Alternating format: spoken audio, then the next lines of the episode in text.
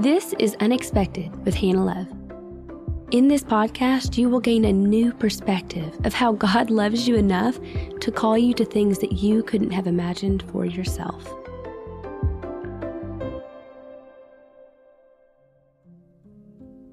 As we are about to enter Holy Week, I wanted to share a prayer of encouragement. My hope is that it places our hearts in a posture of hearing from God and receiving what He has in store for us in the days to come. The word consecrate can be intimidating. So, before I pray over Holy Week, I wanted to break it down in a way that sounds a little less scary.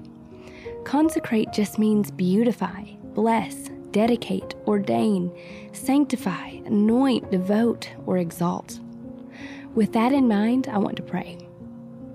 Heavenly Father, we just come before you this week asking for eyes to see, ears to hear, and hearts that recognize you I ask that our hearts are open this week.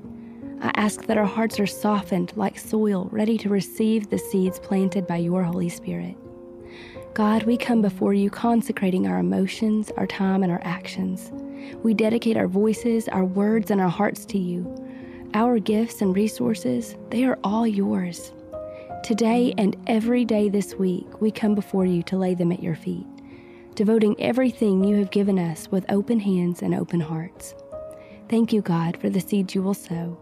Thank you for the opportunities you will provide as we turn over our lives to the will of our Maker. God, go before and behind us this week. Prepare the way for us to receive all you have in store.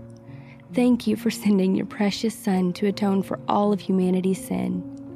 Thank you for loving us, for choosing us, for calling us your own. I ask that this week is full of joy and the peace that can only come from you. In Jesus' precious name we pray. Amen.